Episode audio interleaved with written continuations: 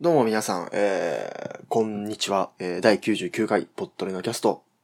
春生でございます。はい。今回はですね、まあ、第100回直前ということで、もう99回になったんでね、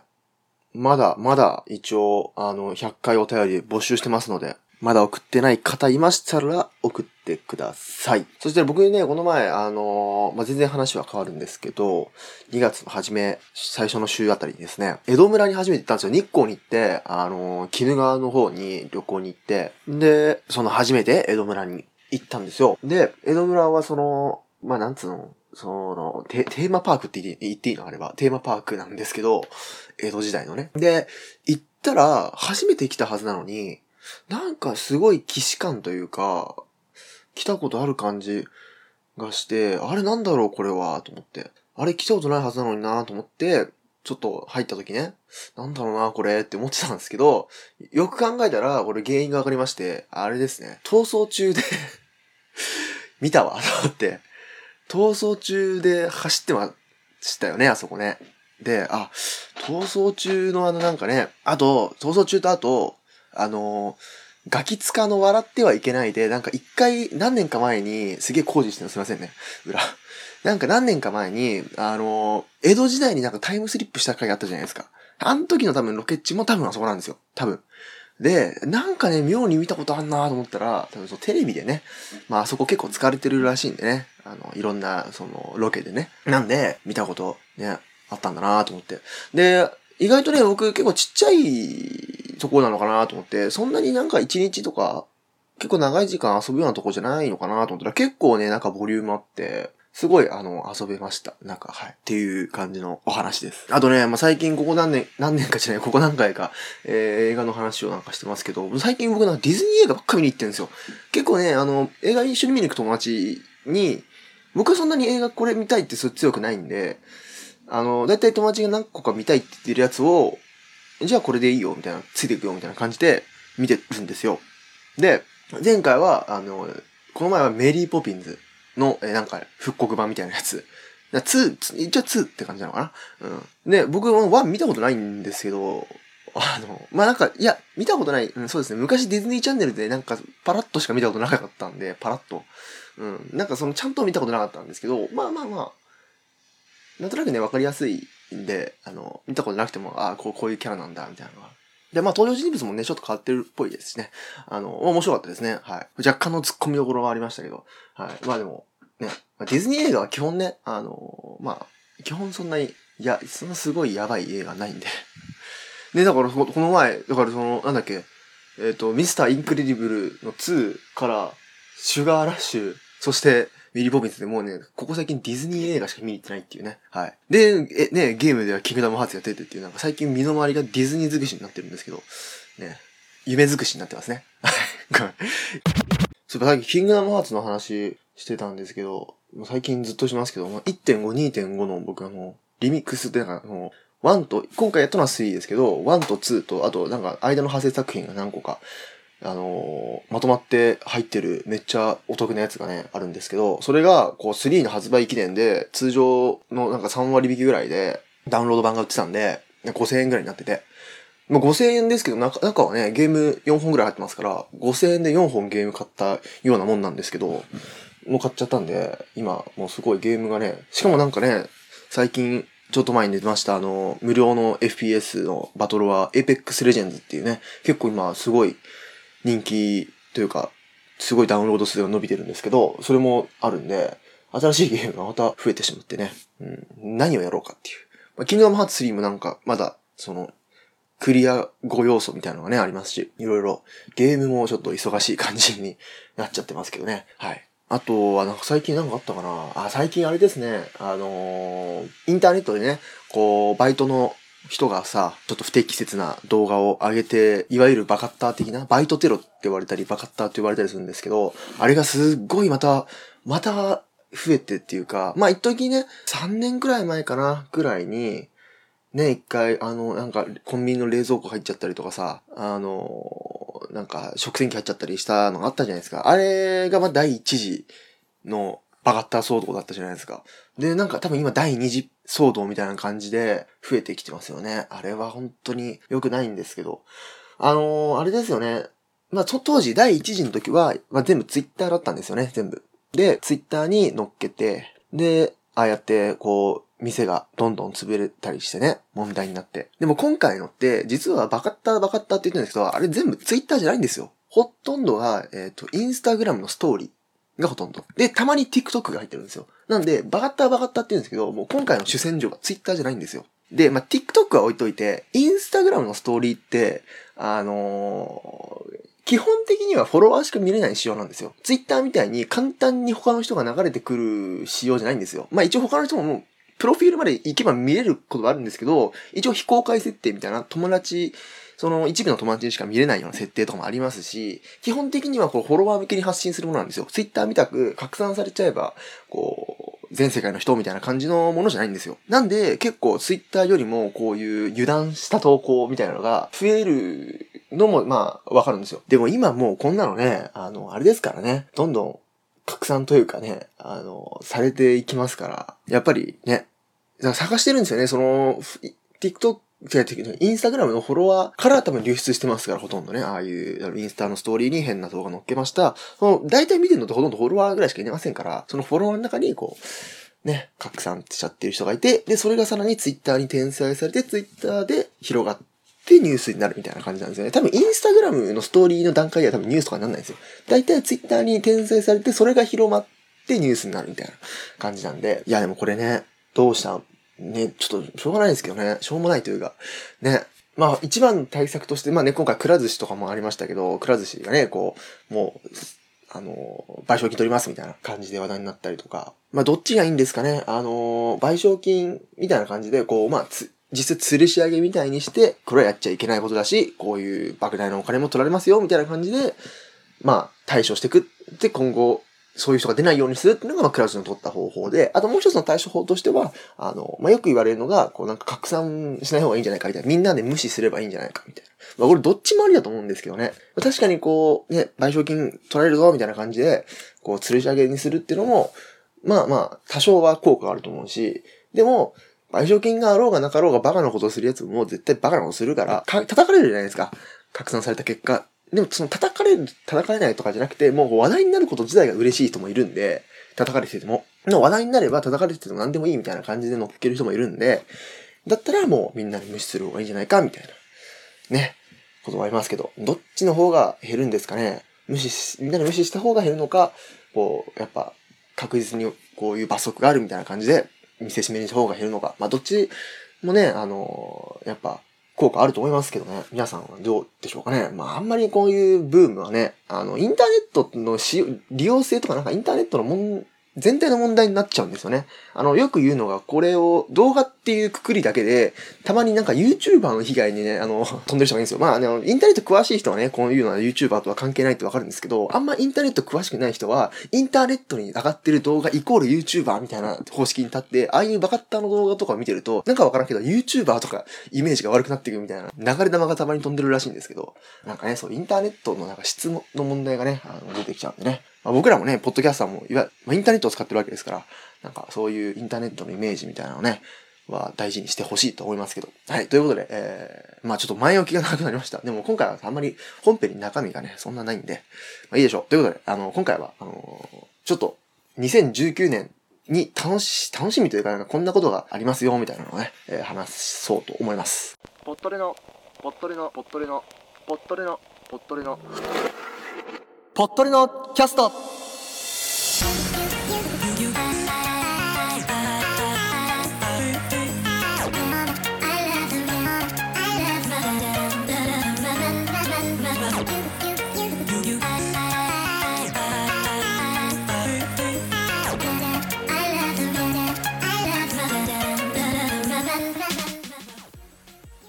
この番組はニュース、音楽、ボイスブログなど様々なテーマでゆるく雑談していく番組です。皆様の感想をお待ちしております。詳細は番組の最後もしくは番組のホームページをチェックしてみてください。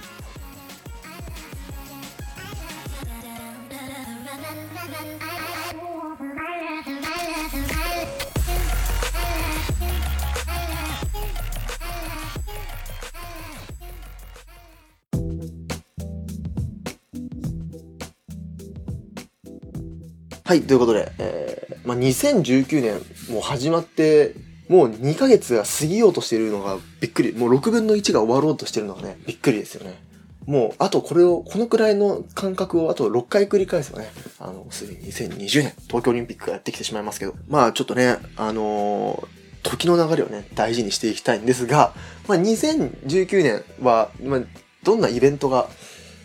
あるのかとか、まあ、どんなことが起こるの？みたいな、とか、なんか楽しみにしてるイベントとか、ね、まあ僕はそんなないですけど、あ、でも1個あるか。やっぱみんな1個あるやつがあるか、絶対。まあなんか2019年こんなことがありますよっていうのを、まあ雑談しながらちょっと発表、発表というか紹介していきたいと思います。はい。あのーまずね、3月3日に東京マラソン2019が開催される予定だそうですね。はい。東京マラソン。あのーあれどこ走ってんのかな？結構でもね、日本橋だったかな？でも結構都心の方やりますよね。東京マラソンとか出たことありますかね？皆さん。僕はさすがにもう、さすがにってか出たことないんですけど、まあ、僕もそんな、ま、持久走得意じゃないんでね。あの、バスケやってた頃はね、持久走得意だったんですけど、やっぱね、あの、短距離、そう、そうですね。学校、高校のロードレースですね。高校の時僕バスケやめてたんで、ロードレース結構きつかったんですよ。でも、そのバスケやってた頃の、高校1年生の時とかはバスケやってた頃の、こうなんか、体力がちょっと残ってたんで、あの、まあもちろんその、現役でね、運動部入ってる人たちにはバンバン負けてましたけど、なんか、文化部の中ではそこそこ良かったみたいなぐらいの成績だったんですよ。運動部の中では全然今負けてるけど、文化部としては良かったんじゃないぐらいの成績だったんですよ。高校のロードレース。なんで、うん。もでもこれね、高校のロードレース10キロだけど、これ東京マラソンそんなんじゃないでしょって。でも、いますよね、たまにこう、マラソンが趣味ですみたいなの言って、まあ東京マラソンじゃないけど、まあ東京マラソンっぽいね、なんかいろんな大会にね、出てみたりとか。でもね、東京マラソン。あれでもさ、あれ東京マラソン違うのかな？あの、あまりにも遅すぎるとさ、なんか何キロ地点とかでさ、止められたりするじゃないですか。あれ、嫌ですよね。できれば、まあ、その、着順とかね、あの、タイムとかはどうでもいいけど、完走だけはしたいですよね。うん。難しいんでしょうけどね。これ、もっと前からね、皆さんこう、鍛えて鍛えて多分参加するでしょうからね。あと、あの、途中でなんか、給水みたいなのできるじゃないですか。なんか、ピットインみたいな感じで。ピットインみたいな感じで、こう、なんか、脇道にそれてなんか、ね、ああいうなんか、ああいうガチな感じのマラソンとか一回やってみたい気はするんですけど、絶対ね、鍛えないと僕も今、ゲロ吐くんで、汚い話。うん、もう絶対ダメですよ。もう今ね、さすがに、もう球技大会とかのバスケとか、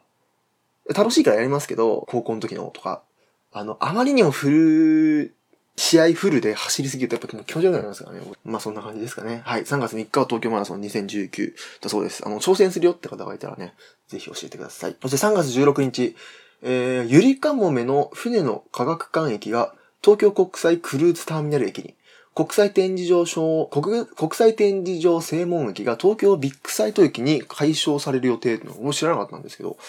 あの、そうなんですかね。あのー最近ね、あのーそうだ、この話、去年ね、あの、高輪ゲートウェイが出たじゃないですか。発表されたじゃないですか。でもみんなこの高輪の方が良かったんじゃないかとか、高輪の方が支持者多い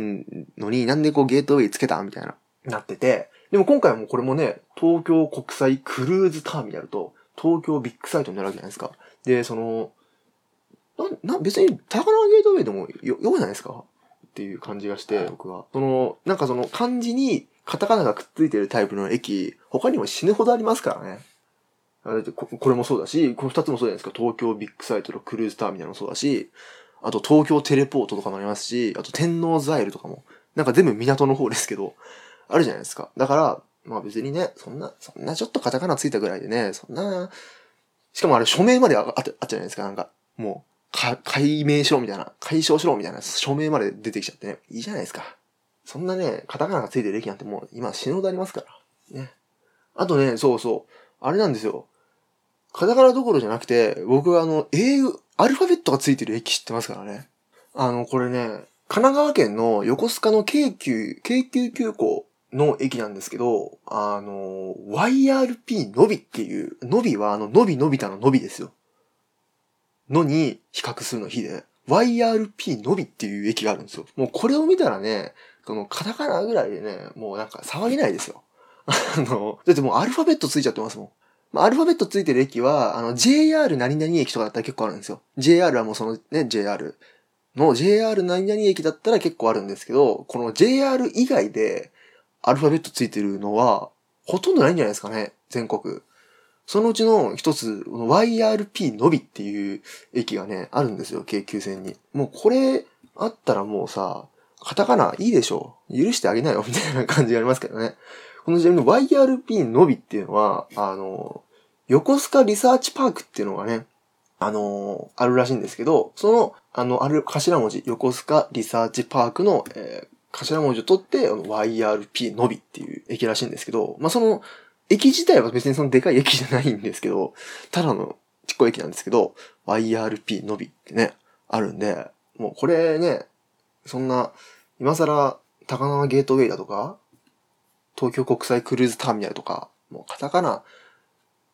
の駅はもうそんなに驚かないですよね。やっぱ YRP のびを見てるとね。はい。ということで。まあそんな、あの、最近言うとカタカナとかの駅とかも増えてくるんですかね。うん。そして4月。4月ね、これ皆さんもうお待ちかねでしょ。新元号が発表予定になります。4月1日。うん。これ前も話しましたね。あの、4月1日に話すあの、発表するとちょっと、ね、エイプリルフル感が出てしまうんではないかっていう感じがしますけど、新元号が発表になります。はい。そして、4月27日から、えー、5月5日は、天皇陛下退位と、えー、皇太子様の天皇に即位される5月1日が祝日となり、10連休となる予定だそうです。はい。ゴールデンウィーク10連休はね、前々から結構話題になってますね。そして4月19日は、えー、新海誠監督作品、天気の子が公開予定だそうです。はい。新海誠作品ということで、まあ、前回はね、君の名ということで、もう、あれも2、3年前か、もう大ブーム、大ブームだったんで、まあやっぱり期待があるんじゃないですかその、映画シーの期待が。やっぱね。僕は秒速5センチメートルから、秒速5センチメートルから、琴の葉の庭、ね、にかけては結構ファンですね。はい。まあ途中になんか星を追う子供とかね、結構初期初期作品ももう少しあるんですけど、星を追う子供は見たかな確か。うん。は見たかもしんない。とかあるんですけど、あの、アベマ TV でね、再放送してました。なんですけど、まあ、で、君の名があって、まあ、君の名を見ましたけど、今回、また天気の子ということでね、どんな作品になるのか。まあ、トレーラーくらいは出てるんじゃないですかね、さすがに。なんか YouTube がなんかにね。なんで、まあ、新海誠ファンの方は、えー、ぜひチェックしていただきたいですね。そして、えー、まあ、最後、10月1日にあの消費税が10%へ、ついになるそうですね。まあ、そうですね。まあ、高くなるのは嫌ですけど、まあ、8%ちょっと計算しづらいですからね。まだ10%の方が計算しやすいですからね。っていう、なんか、まあ、ちょっと計算しやすくなるかな、みたいな感じがあるんですけど、まあ、高くなるのは高くなるんでね。それはめんどくさいですね。やっぱ高い買い物をするときにね、痛手を負いますよね。あの8%、5から8%になった時に YouTube で、あの、コンビニであの23時57分ぐらいに買い物して、ああ、まだ5%だってやって、後に0時2分ぐらいにまたコンビニ行って、うお、8%になってるみたいなことをやってる YouTuber が大量にいたんで、多分ね、今回もね、9月の 30?30 かな ?30 から10月の1日にかけて、あの、そういう YouTuber が増えると思います。あれ、店側もね、大、まあでも、自動か。さすがに。さすがにもう自動ですよね。でもうちの、僕のバイト先の店は、あの、店の、あの、なんつうの、カード。まあ大体のとこそうですけど、プライスカード。あれに、あの、税込みの価格も載ってるんで、店中のあれを書かなきゃいけないんですよ。その日に。多分、多分ね。うん。9月30だから、その10%のカードに全部変えなきゃいけないと思うんですけど、そういうのはちょっとめんどくさいですよね。はい、ということで、えー、2019年は、えー、まあ、他に僕個人的になんかあるかな。な、なんか個人的に楽しみなことは、まあ、そんな、まあ、やっぱ言語ですかね。うん。まあ、今年で、僕ら平成生まれもね、一世代前の、古い人として、古い人になってしまいますのでね。はい。で、まあちょっと、これからはやっぱニュージェネレーションがいますから、今ね、あの、なんつうの、妊娠してる方、妊婦の方は、もしかするとね、5月超えて生まれると、〇〇元年のね、なんつうの？ありますよね、なんか、そういう赤ちゃんのなんか小、小、総称みたいなのね。なんだっけな。でもまあね、その〇〇元年の子供がもう生まれてきますからね。一世代前の人間になってしまいますよ、私たちは。はい、ということで、えー、2019年もね、いろんなイベントがあると思うんで、皆さん1年間楽しんでいきましょう。はい。ということで、以上です。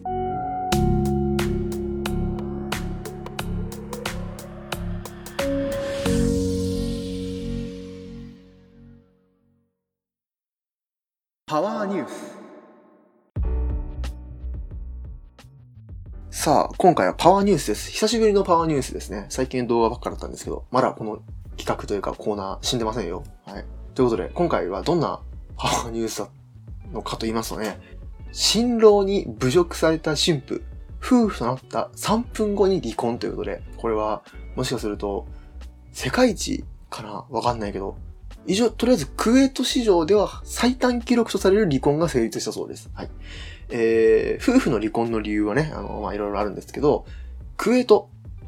という国でですね、えー、結婚してからわずか3分後に離婚したカップルが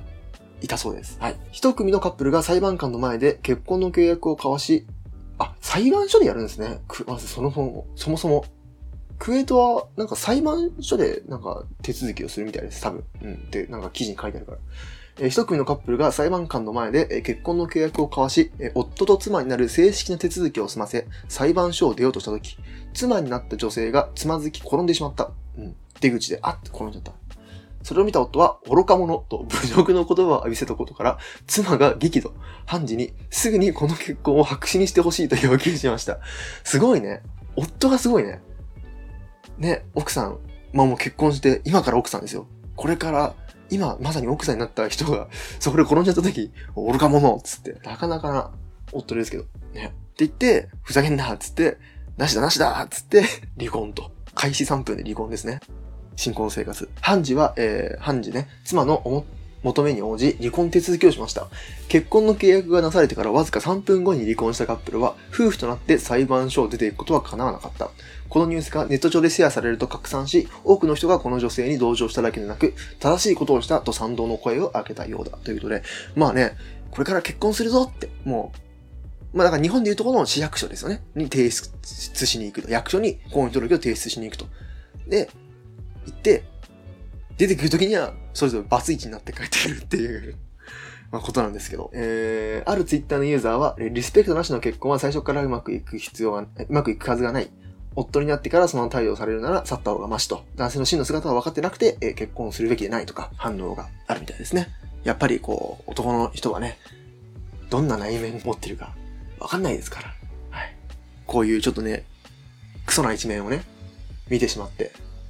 でもあれですね、こう、まあ、むしろ早く気づいてよかったって感じなんですかね。こういう一面にね。結婚して何年も経ってね、からね、子供とかできてからね、こんなことになって離婚ってやったら大変ですからね。まだね、3分で気づいて よかったんじゃないですかね。はい。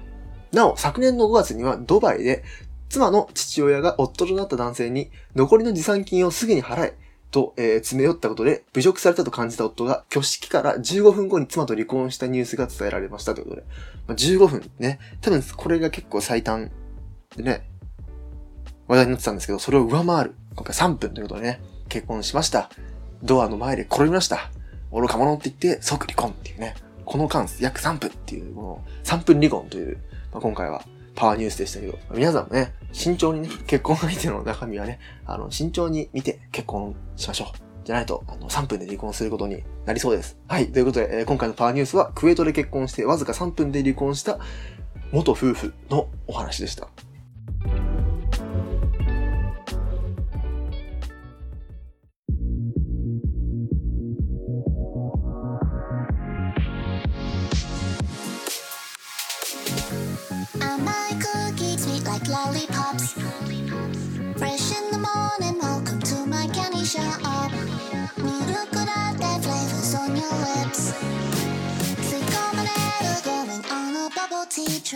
さあ、今回いかがだったでしょうか？ね、今回99回なんで、次回100回でございます。これが更新されてる時はおそらくすぐ送ってもらったらもしかすると間に合うかもしれないです。はい。100回ね。でも間に合わなかったら101回で読みますので、はい。まあそれでも、まあ、まあ、かんないでね、対してね、100回だろうが101回だろうが、100回に到達したっていうことで記念なんでね、その祝福のお便り、まあ祝辞をね、まあ祝辞じゃなくていいんですよ。別に普通のお便りでも全然いいんですけど、いただけるとね、番組も盛り上がっていいかなと思いますので、ぜひ送ってください。あの送り方わかんない人とかね、いたら、あの、僕にどんどん Twitter とかであの連絡してください。まあ、一応、その、ポッドキャストの概要とか、Twitter でも見れますので、お願いします。ポッドリのキャストでは、皆様からのお便りを募集しております。フォーム記入や匿名投稿、メールなど、様々な手段で送れますので、ぜひ、ポッドリのキャストと検索して、ホームページ、または Twitter アカウントから詳細をご覧ください。また、ハッシュタグ、ポッドででの感想ツイートや iTunes レビューもお待ちしております。長文、短文、一言、お気軽にどうぞよろしくお願いします。それではまた次回お会いしましょう。では。そっと君の手を握りしめていたい。アイスクリームがとろけるほど。My eyes, your eyes まで見合いたい。好きなんでしょ色のように Floating on the clouds また雨 Eyes flooded my head spinning round and round ミルクラ